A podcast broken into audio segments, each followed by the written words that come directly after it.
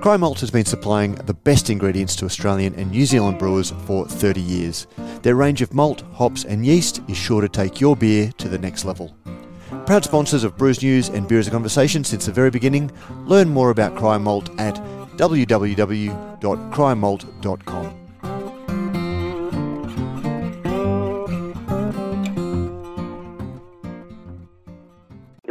part of the plan to put a brewery in, but for many years it was just a plan. It's 100% acquisition of Green Beacon. No, we had a chat with everybody. Anyone would have seen this coming a mile away. You know, the passion and the, the dedication to beer and brewing. Oh, yeah. That's super simple and direct question. It's always fun to get to speak about beer.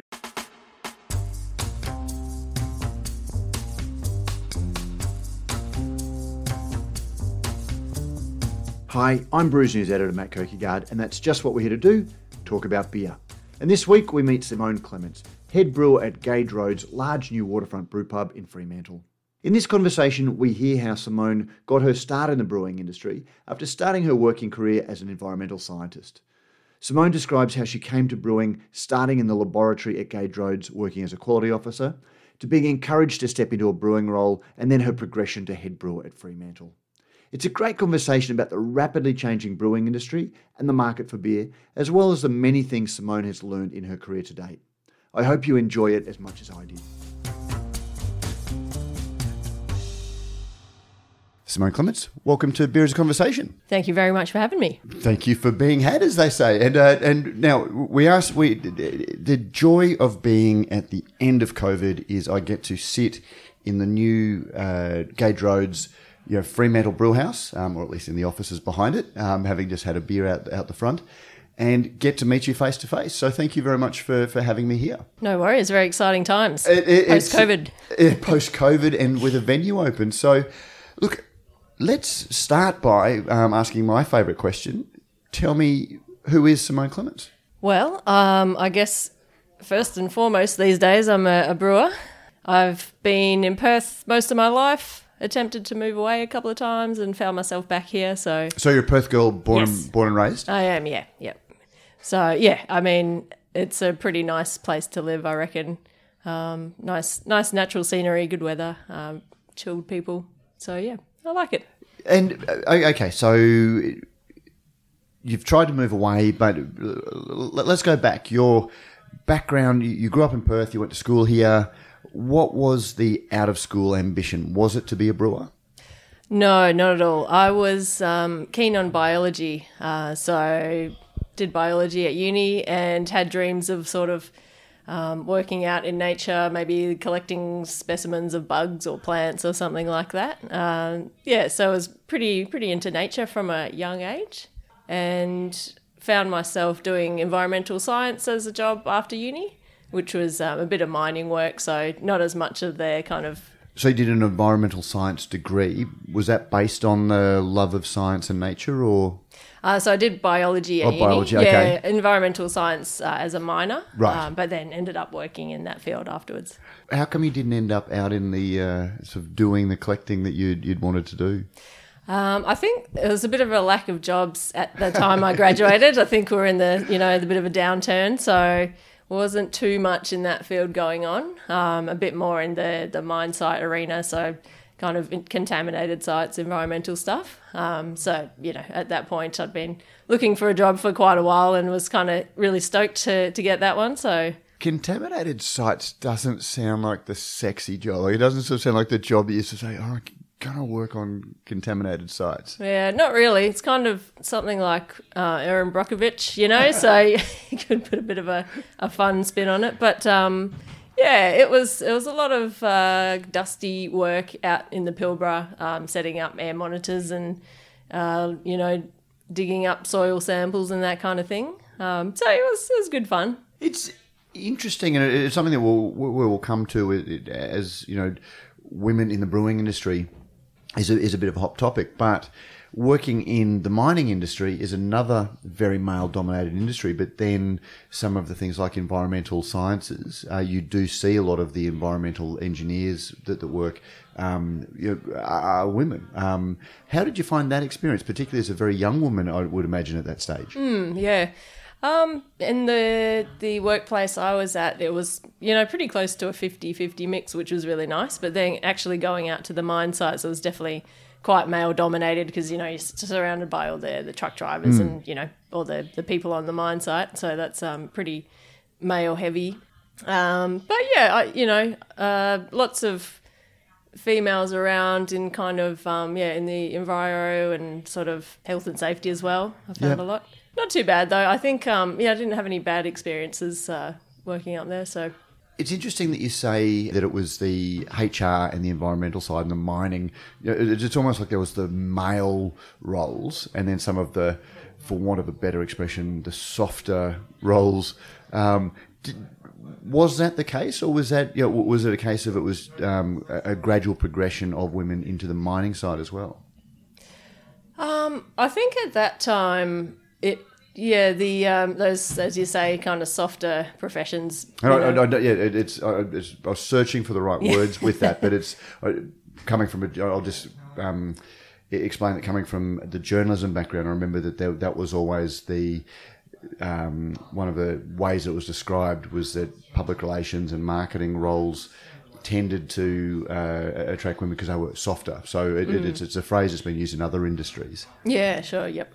Um, yeah. So uh, back in the day, you know, all the the truck drivers I met were guys. Um, but you know, in recent years, um, for example, doing a, a training course a little while ago, um, I met lots of mining types, and you know, there were I met a couple of female truck drivers, um, and all sorts of uh, yeah different females in different roles. So it was it was good to see, and I think um, yeah, it just become more common to see females in all aspects of all kind of industry.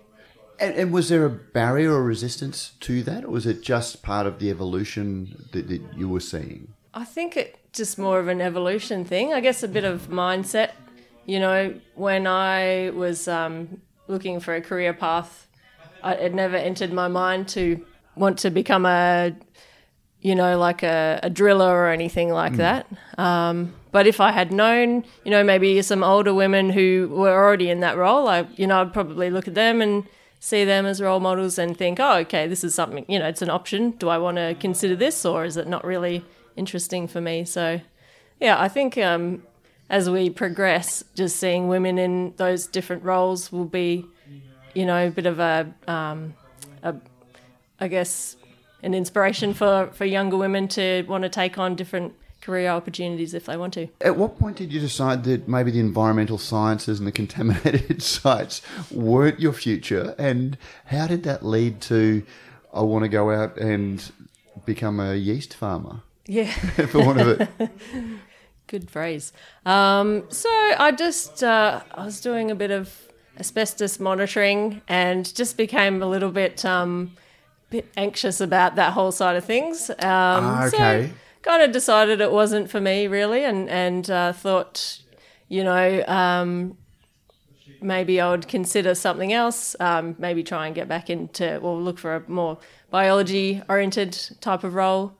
Um, but at that point, I then decided to go traveling, and that ended up going for a couple of years. And then uh, coming back, my life sort of took a different course. How, how, how so? Was there anything specific? Like, was there any life changing event or? Um, a little bit. I, so when I was traveling, I did a couple of um, uh, volunteering stints, uh, and one was at a winery, and then I did a couple of weeks at a brewery as well. And I thought both of those things were really great fun. Um, and I've always been into food and you know nice drinks as well. So I thought something in the the food or beverage industry could be really cool. Um, so I had that in my mind, um, and then when I got back to Perth, uh, I saw this, the job come up at Gage, um, which what the um, the first job that I had there was uh, as a quality officer in the lab, um, and I had some background lab experience and kind of scientific background, so that that really suited um, my background, and that was where my beer career started. So, what was it about the quality? So, did you have you, you had some lab experience? Day one working at Gage, did you have you know did, did, did you know what was expected in terms of beer quality? Were you a beer drinker? You know, for example, I was a beer drinker. I drank Carlton Draft in uni, and that was about it. Um, so, and I was a fan of Little Creatures. Um, and while I was overseas, I got to try beers from around the place. Spent a uh, bit of time in Germany, so I was uh, drinking some awesome German beers there, which is great. And uh, but yeah, my palate wasn't very refined. I didn't know what I was talking about. Um, I knew that I liked it, you know, um, but didn't know much about it. And that's the interesting thing because, you know, beer quality on one hand is I like this beer, it's a quality beer. But you're working in walking into a lab where quality has a completely different set of parameters. It's got a very different meaning. So, did you know what beer quality was in that sense when, when, when you walked into the lab? No, not really, not at all. Um, I quickly learnt that it takes many different um, components to make a good quality beer. So I was uh, doing sort of quality checks on the, the glassware and the, the crown closures. Okay. Uh, I was doing microbiology testing. I was taking water samples and testing those. So all sorts of things. So yeah, I quickly started to learn what went into making a good beer. And Gage has always been, it, it, it's one of the breweries that has probably incubated more brewing industry professionals than just about anywhere. And we were building a database of where people have done their training. And Gage is certainly one of the bigger um, blobs uh, when, it, when you look at the weight of numbers. Um, how was the training um, when, when they when when you started? Did they step you through it, or were you left to learn very much by yourself? Yeah, I had a good training process. Uh, so I was working in the lab um, with another girl, and she trained me up basically. And we sort of, after I was trained up, we went to a split shift system. So yeah, she was very knowledgeable. Uh, my boss was really good as well, and yeah, had a lot of support during that time. So that was really good. And was it just an alternative career to the one that you'd looked at? Did you see it as a transition to something else, or was it something that you found that this is actually what I enjoy doing? At first, I wasn't convinced that I would be there for a super long amount of time, uh, and it was, you know, just a job that sounded fun, and I would um, have a go and, and see how it went. But then, reasonably quickly, um, I fell in love with the beer industry and uh, and decided that I wanted to stay. Why is that?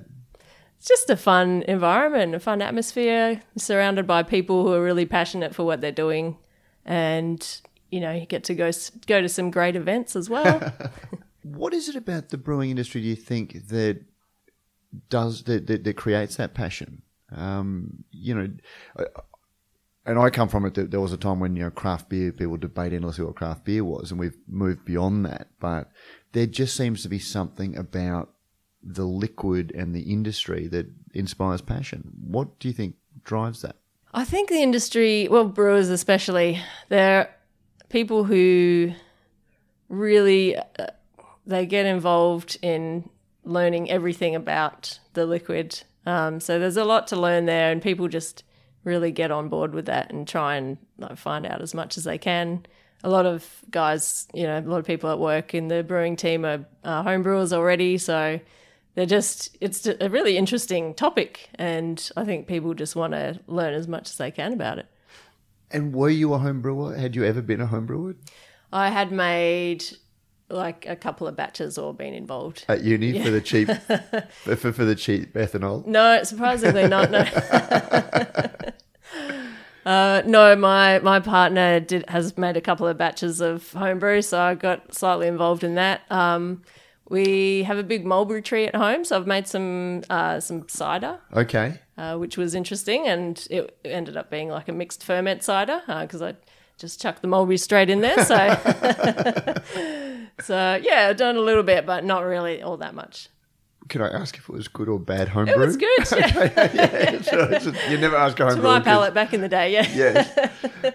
No, the the um, the mulberry cider I thought it was really good, um, and the the homebrew, yeah. Look, there were probably a few faults with that, but yeah, Mixed ferment, it can go anywhere. Ha- have you yep. tried to recreate that here now that you've got? No, maybe I will. Need a lot of mulberries. Yeah. You would need a lot of mulberries, Yeah. and mulberries aren't a fruit that lasts very well either. No, no, you'd have to pick them and then hurry them down to the brewery pretty quick. Yeah. Uh, so okay, so you're working in the lab. You've just started to have this realization that this isn't a bad industry to be part of. At what point did it become that you wanted to actually make the beer? So after about three years in the lab, I was looking for a new challenge, and you know, I loved the industry, wanted to continue in the industry, and thought, you know, brewing is the no-brainer. Um, and the thing that was holding me back was the shift work.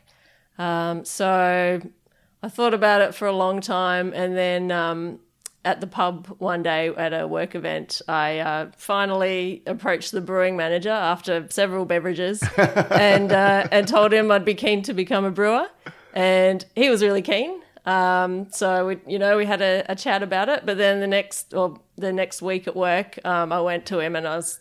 I said, "Sorry, no, that was just the, the beer talking. I'm not keen." uh, so, what what led you to back out? Or uh, attempt to back out, I should say. Yeah, I. Uh, I just just the shift work. It was really worrying me. So you Why know, it was something I wanted to do. It, um. Oh, so it's uh, it's pretty hectic kind of night sh- day shift night shift yeah. schedule. So twelve hour shifts. Um. Yeah, days and then nights. Um. On a rotating schedule. So. Um. Yeah, it's it's a tough gig, but um yeah, eventually, uh, I think it was probably a month after that. I then went back to the brewing manager and said, uh, "Actually, can I can I please be a brewer?" because for people that are listening at home who are either um, in or outside the industry, Gage is a production brew house, so it's you know not de-glamorizing it anyway. It, it, it, it's a factory that works on shifts to get the production out and, and, and maximize the equipment. Is that a fair you know, you know, is that a fair description? You know, the, the beer is elegant and it's you know, all of those sorts of things, but it is a production facility. Mm, yeah, that yeah. Um, if yeah, anyone who goes to visit it will see it's a huge place. You know, running sometimes twenty four seven, um, other times twenty four five, uh, depending on how busy it is. But yeah, it's a it's a big place, running around the clock, pumping out beer. Claire Burnett, um, our senior journalist, who I think you've spoken to um, previously, uh, wrote an article recently looking at um, you know parental leave and uh, uh, parenting in, in, in the brewing industry and the challenges that it's a hard physical industry that if we want to be more inclusive needs to look at itself. Um, is is that an element of it that you you know given given your experience? You know, do you have any observations about how the industry can change to be more inclusive? Yeah, it's a tough one. Um, I don't have kids myself, um, so I haven't had to deal with that sort of thing. Mm. But um, you know, some of the brewing team members I do see have got you know young kids, even newborns, and they're trying to um, juggle family life with you know work duties as well, and it's it's definitely. But even things like, even without the parenting side of it, I was listening to a podcast recently um, where Melissa Cole, the English uh, beer writer, was saying that, you know, there is a certain machismo involved in blokes lifting, you know, heavy kegs and things like that. That's almost like the, the, the thing that they have to do that isn't good for them um, and, and, their bodies, but then certainly it, it, it, has been something that I've heard a lot of people talk about, you know, stops the industry being more inclusive. Is is I mean, is that an element that, that you found? Yeah, I'd I'd agree. Um, I I know a few brewers around that um, are you know pretty keen on their health and safety, mm. and when someone speaks out and says, you know, this is not good for my back, uh, it kind of encourages or allows other people around them who might be feeling the same way to agree with them and maybe speak up. Yeah. Um, well, so, I mean, I'm, I'm not built to sling 25 kilo bags of malt, you know, around a brew house. So it's it's not, mm. you know, it, it's not even a necessarily a gender thing. And you, you, do hear a lot of older brewers talking about they're glad that they're not on the tools anymore, mm. which seems that we're lo- losing a lot of experience mm. um, if the industry doesn't change. Yeah. Yep. It's definitely it's definitely a tough job, uh, yeah. physically tough at times. Um, yeah, and uh, yeah, it's a, I think it's a bit of an ongoing challenge as to how to fix that. okay, so anyway, we, we've completely gone down a bit of a rabbit hole there. But you were talking about so you approached uh, the, the the brewing uh, manager, and after a few bevies, had uh, suggested that you might want to do it. Then you backed out, and then how did you? Did you change your mind, or was your mind assisted to be changed?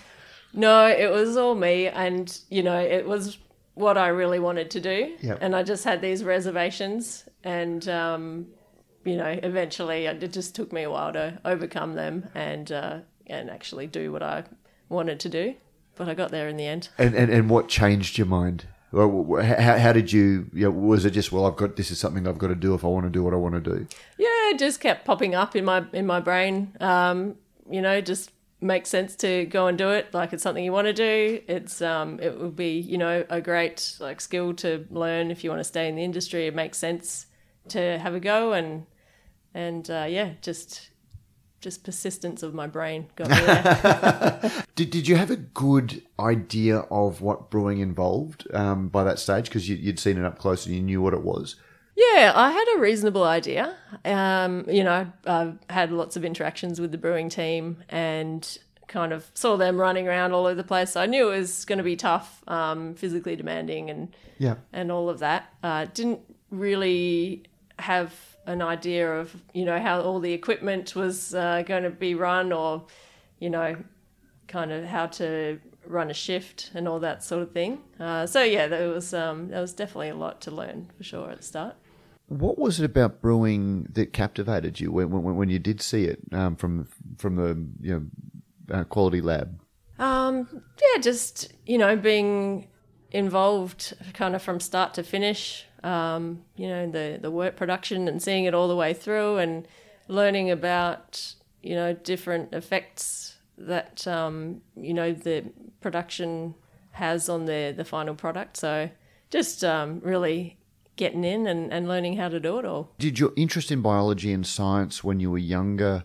Was there an overlap there, or was there something about you know the, the way we're all wired to have interests? Was was that part of it? That it was essentially a giant science experiment in a way? Um, I don't think the two were really linked. Uh, yeah, it was kind of a happy accident. So Okay. yeah, oh, so, so it's not I've got these skills and these will apply here. It was something else about brewing. no, it was yeah, it was more about just the the beer itself, I guess. Um, yeah, it wasn't. It was not really at any point was I like, oh, I've uh, done biology. That'll fit well with a brewing career. Yeah, was, uh, yeah, just just a bit of an accident. Did it help though? Because I, I, I'm a humanities student. I deal in words, and science isn't my second or even third language. Um, but I, I, I, it's so it's harder for me to come to some of those understandings. Was it was it a help to you to have that background? Yeah, absolutely. Um, in many ways. Uh, so with um, yeast wrangling, as you, you said before, uh, so you know we use a microscope to check yeast health and do all sorts of tests, and that were you know very similar to things I was doing at uni. Um, just general use of the um, the lab equipment. Uh, kind of used similar things to all of that stuff before. So yeah, it was definitely a good stepping stone. When you started, where did you start? So, what, what what's the starting brewer do at, at Gage Roads?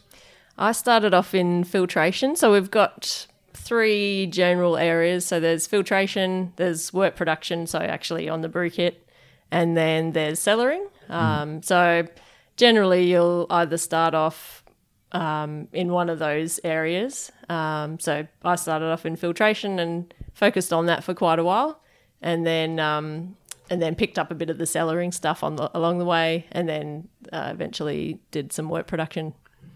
And did you have a favorite? Like, did you learn different things at, at each stage, or is it all part of the same brewing e- e- element, but just with different day to day tasks? Uh, it's pretty different. Um, and I think whatever you start doing first is going to be the most intense and scary. I mean, it's a huge factory, as you've said, and um, there's a whole software. Uh, you, you say that as if I've sort of demeaned it, but No, it's no, just, no. just kind of trying to capture that it's that there is this romance about brewing, but at the end of the day, it's a you're making widgets, and the widget happens to be beer Mm. or or alcohol. Yeah, yeah, um, yeah. So big, big place. uh, lots of software to learn. So that's a real um, that's a big step. Uh, just getting your head around the software. Yep. Um, and then yeah, just all the different bits of machinery and their various quirks.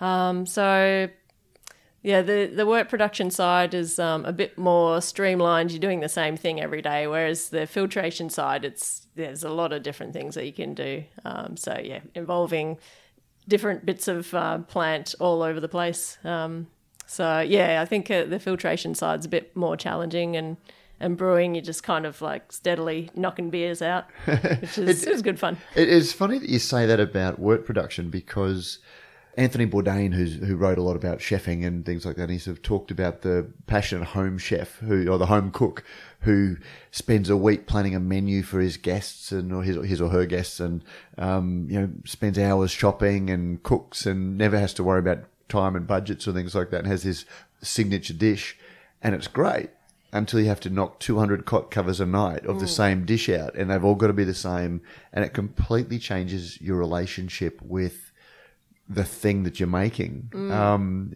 and, and that's what wort production is like. It's got to be the same every time, I'd, I'd imagine. Absolutely. And someone has asked me in the past, you know, what's your favorite beer to make? And I think my answer was like, you know, just a lager that doesn't have any dry hops. Uh, it's just easy.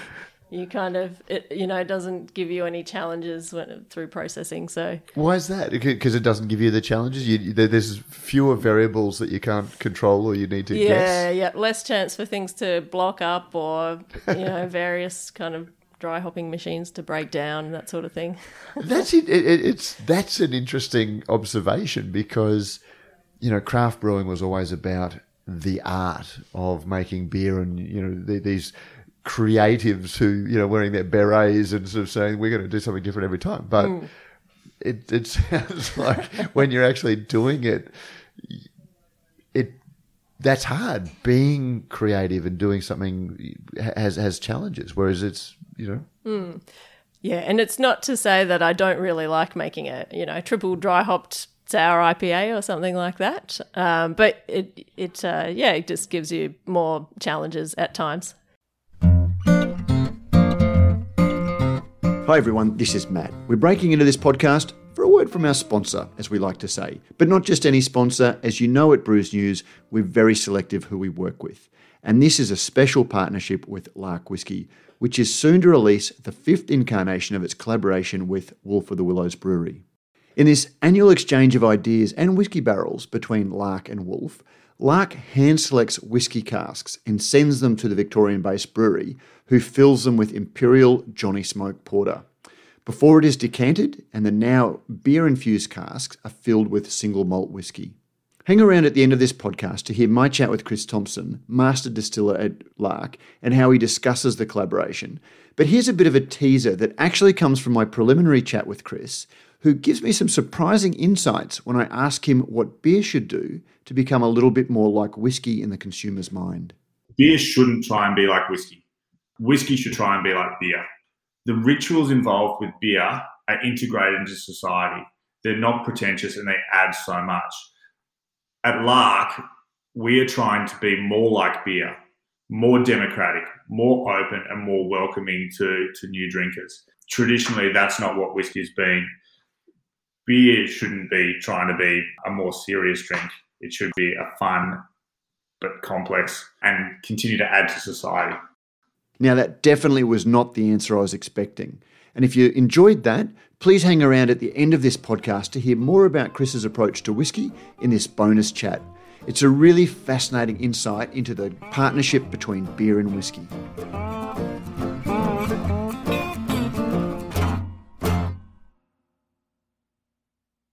Now, feel free to say no to, to this question because I'm, I'm asking for, because I'm just trying to sort of picture where you are in, in your career. Can I ask how old you are now? Yep, I'm 34. Oh, you're 34. Okay. So when did you start at Gage?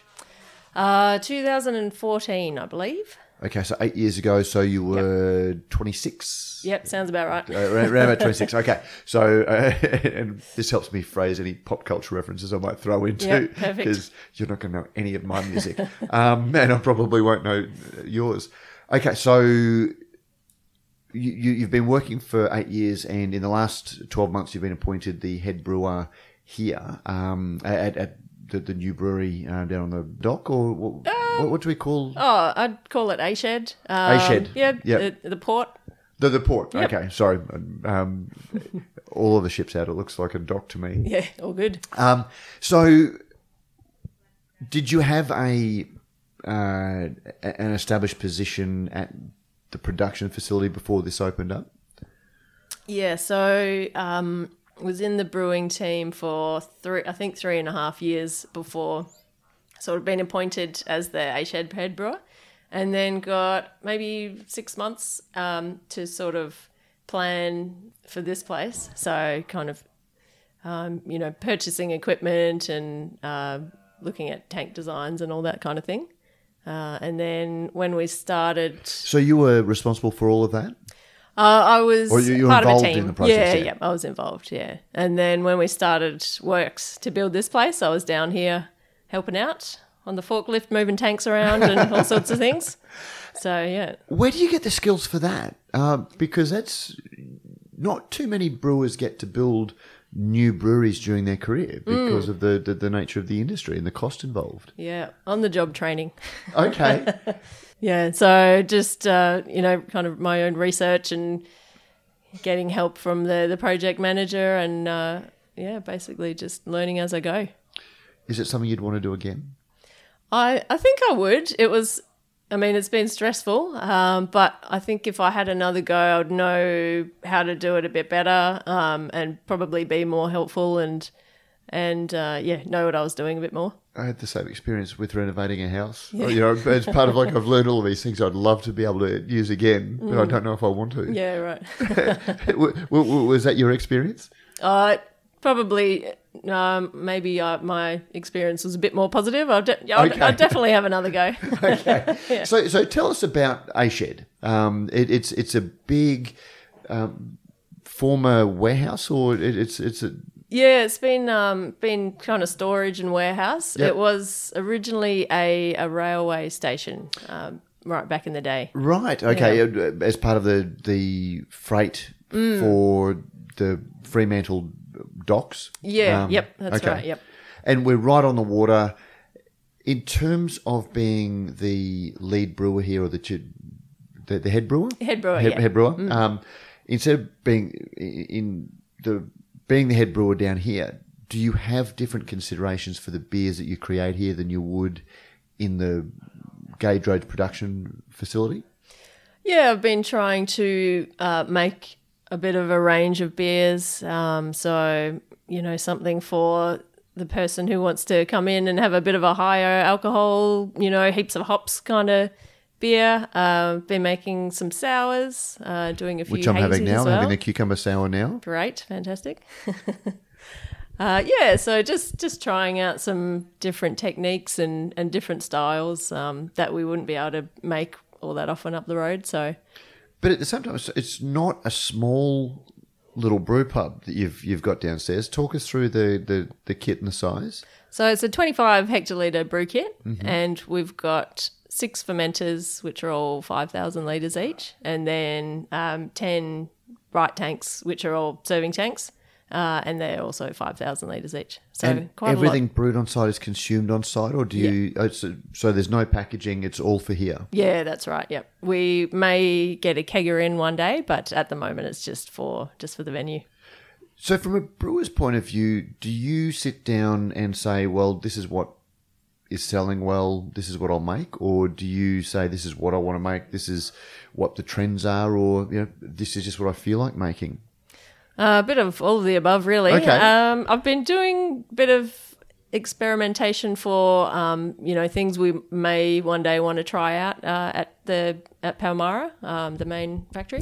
Um, So, it is a bit of an R and D facility for, for for the bigger brewery. yeah, yeah, a little bit of that going on. Yep. Um, so yeah, get some got some uh, experimental hops and trying those out, see how they go, that kind of thing.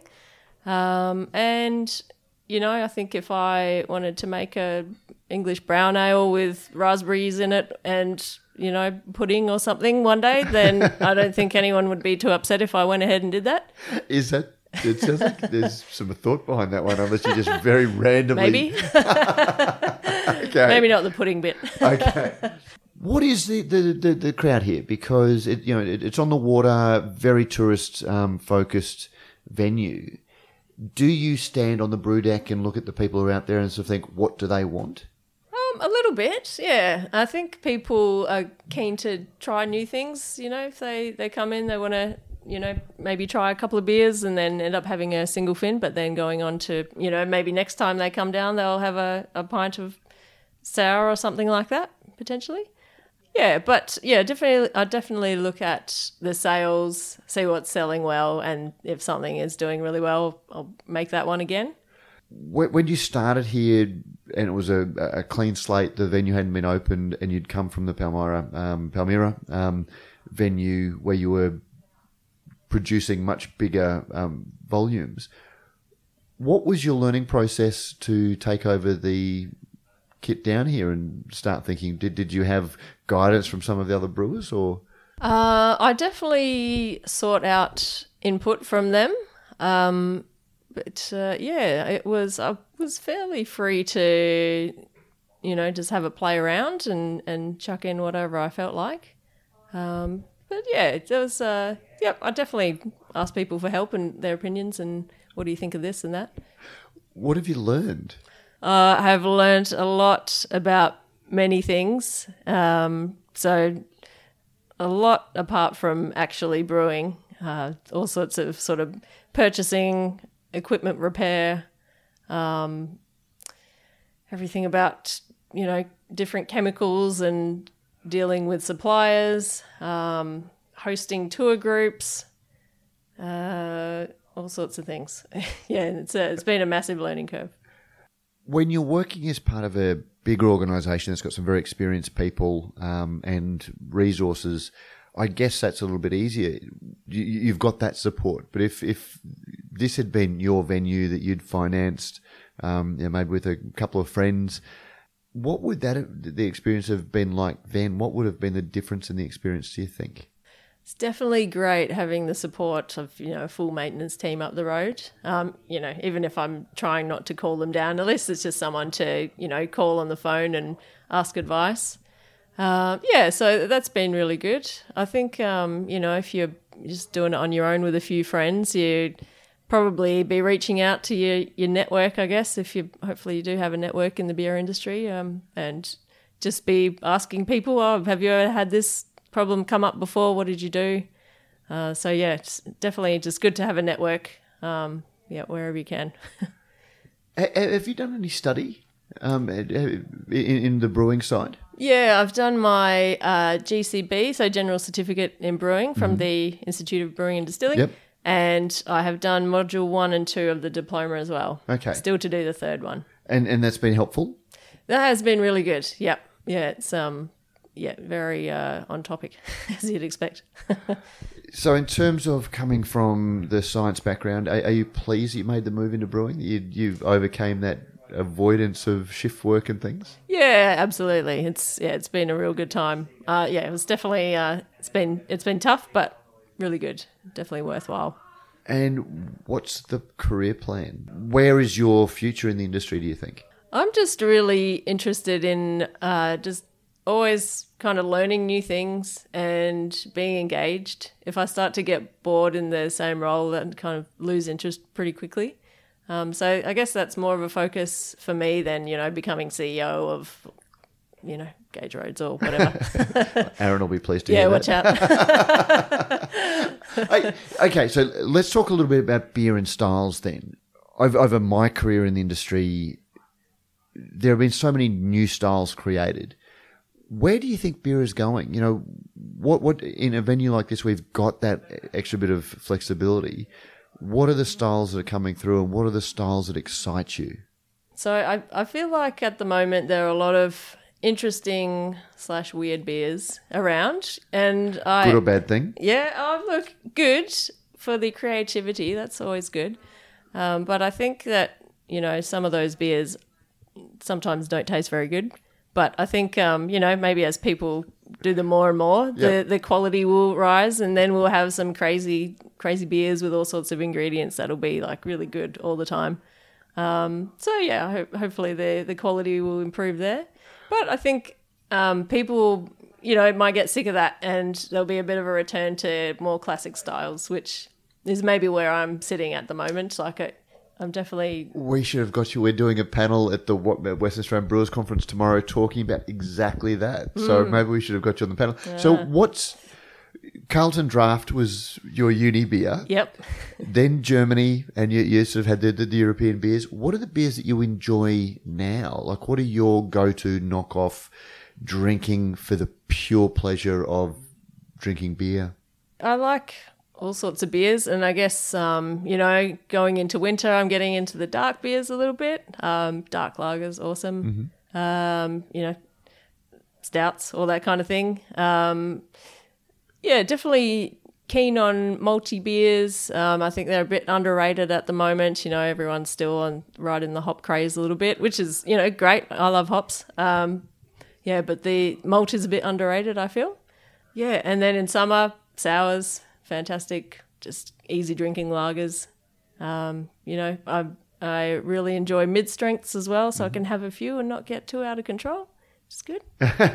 and when you've got to work the next day, yeah, it, yep. it's a challenging industry. Mm. It's interesting that you mentioned sours because sours, I mean, they are and they aren't a classic style in in a way. They, they, they've been with us for a long time, but the modern brew pub sour mm. is a, riff on some of those the, the, the, those classics. Um, but to me, it seems to be the sort of beer style that does have a little bit of legs because it does tend to have the lower alcohol. Um, it doesn't have the bitterness that some people don't like in beer. It's got some a little bit of fruit. Broadens the appeal to a wider audience. It just seems to be one of those ones that will have a bit of sustainability or a little bit of longevity to it, more so than some of the the, the, the really fashionable beer styles. Yeah, I think they're just uh, you know can be really easy drinking, and um, I've you know been chatting with a bunch of the bar staff here who you know might not necessarily be into beer, but they'll like all the sours that have come out. So yeah, I think it yeah, like you say, just uh, appeals to a bit of a wider audience. Um, they're just good fun as well. But when you and, and when you start drinking a, a beer like this, so the, the, the, cucumber sour, that what, what's the ABV on this? Four percent. Four percent. So it's, it's it's not a really low um, ABV, but it's got a lovely. It, it, it, it, it's almost a maritime, like the the, the, the, the cucumber comes through as almost like a. I don't, I don't know. It's a very coastal feel. Mm, oh, it's inspired by the surroundings. well, I was going to say maybe it's a, a little bit of suggestion because of, of where we are. But when you start drinking a, a beer like this, you do start seeing the lines between, say, some of the seltzers. Um, you know, for example, not being critical or anything, but there is a bit of a continuum of flavors. Do you think that there is the start of beer becoming less? This is beer. This is wine. This is RTDs. This is seltzer. You know that we are starting to see a little bit more of a blurring of the lines between different drinks. Yeah, I reckon that that could be a thing with the um the the natty wines as well, which you know seem more well similar to a sour than to some wines that I've tried. Um, yeah, and I've seen a bunch of kind of hybrid beers, you know, kind of made with grapes or something like Yeah. that. So yeah, there's definitely a lot of blurring of the lines going on. Does that excite you? Yeah, I don't mind it. Yeah, it's pretty cool. Not you're not inspired by it, you're not enthusiastic. You you just No, I, I do think it's a, an interesting area to explore. Um, yeah, maybe even with yeast, like maybe some kind of uh, use of wine yeast in beer could be a, something interesting to look into. are you still you know in, inspired by the career that you've ended up uh, in? Yeah, for sure. And learning a new brew kit, you know, you kind of you're forced to helps you become a better brewer, I guess, because you know you're trying to figure out the kit and you know learning whether a little tweak here or there has a, a big impact on the final beer. So yeah, it's just um just always a big learning curve, which is really interesting.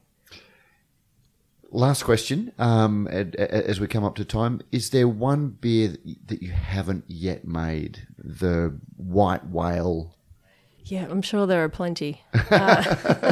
but nothing's burning away. Uh, I'd like to do a dark sour. I think that would be very cool. Dark sour. Okay. Mm, yeah, maybe some kind of barrel aged situation there.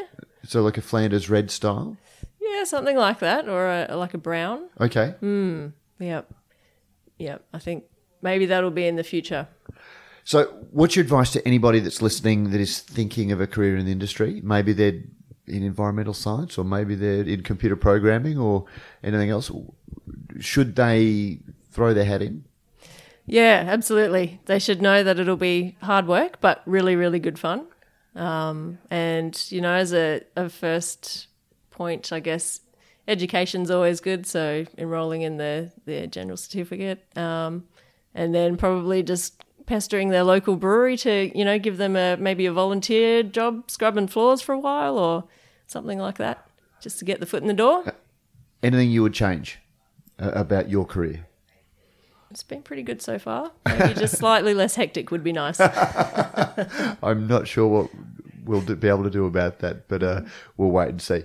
Simone Clements, thank you very much for having this conversation about beer, and congratulations on the beers you're making as well. They, it's. It, you can never know whether it's a bintang effect, as I like to call it, the sitting in the place that makes the beer, that makes the beers taste uh, pretty good. But it, what a venue, and uh, congratulations on the beers.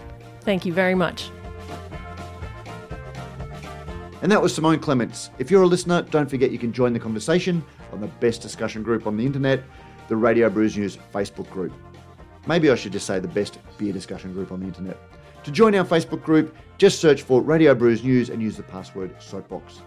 If you like what we do at Radio Brews News, you can help us out by sponsoring the show, or if you're a brewery, even taking a subscription to the website. You can review us on Apple Podcasts or your favourite podcasting service, and that really does help or you can email us at producer at brewsnews.com.au to share your thoughts.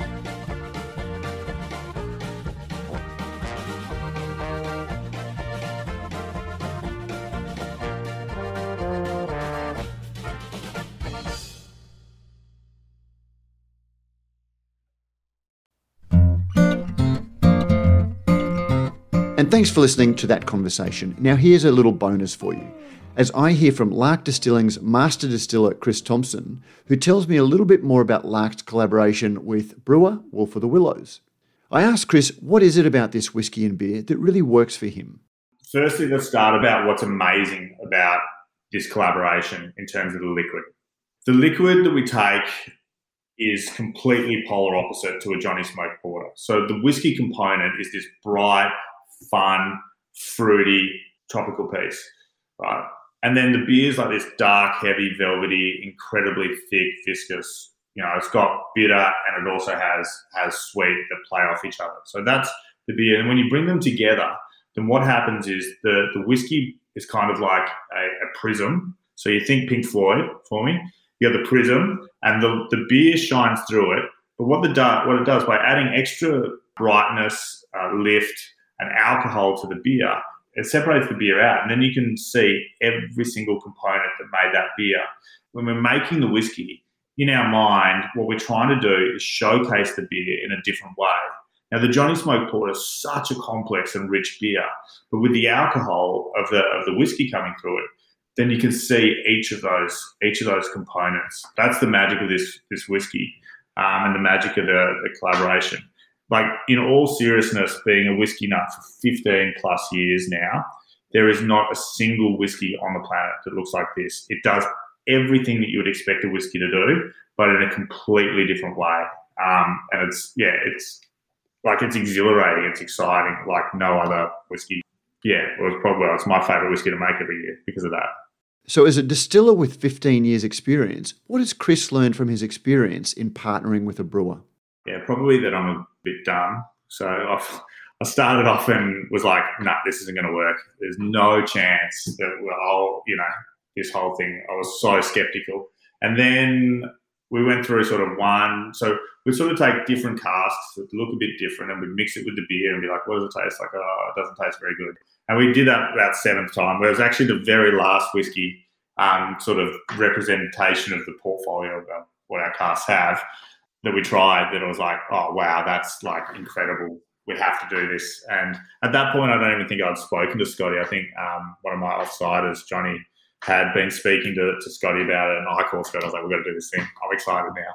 So um, what I learned was that I don't know what I'm talking about. At least five years ago, don't trust your instincts and try everything. Um, and then from there, there what we try to do each year is provide the same backbone of flavour, um, but do it in a slightly different way. So, if Chris was surprised that this collaboration could work, how has that changed over the course of five iterations of this whiskey? You know, Wolf number one was just about um, a pure expression of balance. Wolf number two was um, trying to provide the most of this sort of prism experience with the, the beer shining through and just showcasing. The third one was about excess. Absolutely, there should be too much of everything going on all of the time and it was just this outrageous, over the top thing. The Wolf number four, which is my favorite, it's actually my favorite whiskey um, that we've done in my 15 years. So I've, you know, 500,000 whiskies that I've blended. Um, that's my number one. I've got three bottles at home and they seem to go. It used to be four bottles. So it's probably, a, it's probably a pretty good sign. Wolf number four was to me just this balanced experience that just it just showcased everything that was great in the beer and just it was just a little piece of um, exhilaration. It's just every time I try it, I just can't believe how much is going on in that. Uh, how easily you can see every component of the beer, but also the whiskey. But it's only flashes really quickly as it moves on to the next experience, I suppose, the next flavour. And then this year, this year is the one with the most beer in it. So usually what would happen is that we'd fill the casks all the way up with the whiskey to soak the beer out. But we haven't done that this year. We've actually only sort of 60% filled them. So the ratio of beer to whiskey is way higher. And so this year, the, the beer sits as this kind of solid block within the whiskey, and it just showcases it in a completely different way, which is which is really magical. And then if you add water to the whiskey, which sort of changes the surface tension, then it just erupts and launches out, which is just yeah, there's no whiskey like it on the planet, and it's just as you can tell, I get pretty excited. Finally, with so much detail already provided, I asked Chris just how this whiskey is made. In terms of making this thing, there's this like horrific logistics thing that you've got to go through. So we send barrels of whiskey or, or, barrels that have held classic cask, which is one of uh, I think it's the most popular Australian whiskey ever sold. I think so. It's like it's our one of our flagships, and it just yeah, if you haven't tried it, definitely try it. It's pretty cool. So these are ex-port and sherry whiskey um, barrels, mostly from Seppeltsfield Winery, and mostly the wood for those will be at least 100 years old. So they would have held wine in it, and then they've held fortified either a sherry or a port in it for you know 60, 70 years, probably refilled a couple of times, sort of you know through its period. But yeah, generally generally around 100 year old um, in terms of when it was chopped down as a tree. We get those, we fill it full of our whiskey, then we empty our whiskey out, send them straight up to Melbourne to um, to Wolf to, to Scotty. Scotty puts the beer in it, so it soaks out all this kind of porty, sherry, sweet um, whiskies, um, raises the ABV. But then we have an issue because if if Scotty just empties the barrels out and then sticks the bungs back in and ships them back to us in Tassie, then the chance of oxidization, the chances of the beer changing in a really negative way, you know, infection as well, are really high. And so the good thing about the product that we make being, you know, 60 plus percent is it freezes that that process. It freezes that, you know, those changes in the barrel. And so, yeah, what we actually do is we ship the whiskey up. So we'll blend the whiskey against what last year's um, beer was, get a pretty good idea of what it should be. And then what we'll do is we'll ship the whiskey up to, to Scotty to put in the beer barrels. And so they'll empty the barrels, and within 20 seconds of that barrel being emptied, there's whiskey going into that barrel. Um, and so you freeze and you capture the pure essence of that amazing beer, which is pain in the ass to be honest, but it's a, uh, it's the right thing to do. It's what makes the whiskey so good. So that's a little bit about Lark's Wolf Release 5 launching on August 8 this year. I know I'm looking out for this one. Watch out for a few more chats about beer and whiskey in the coming weeks, including a chat with Scott from Wolf of the Willows.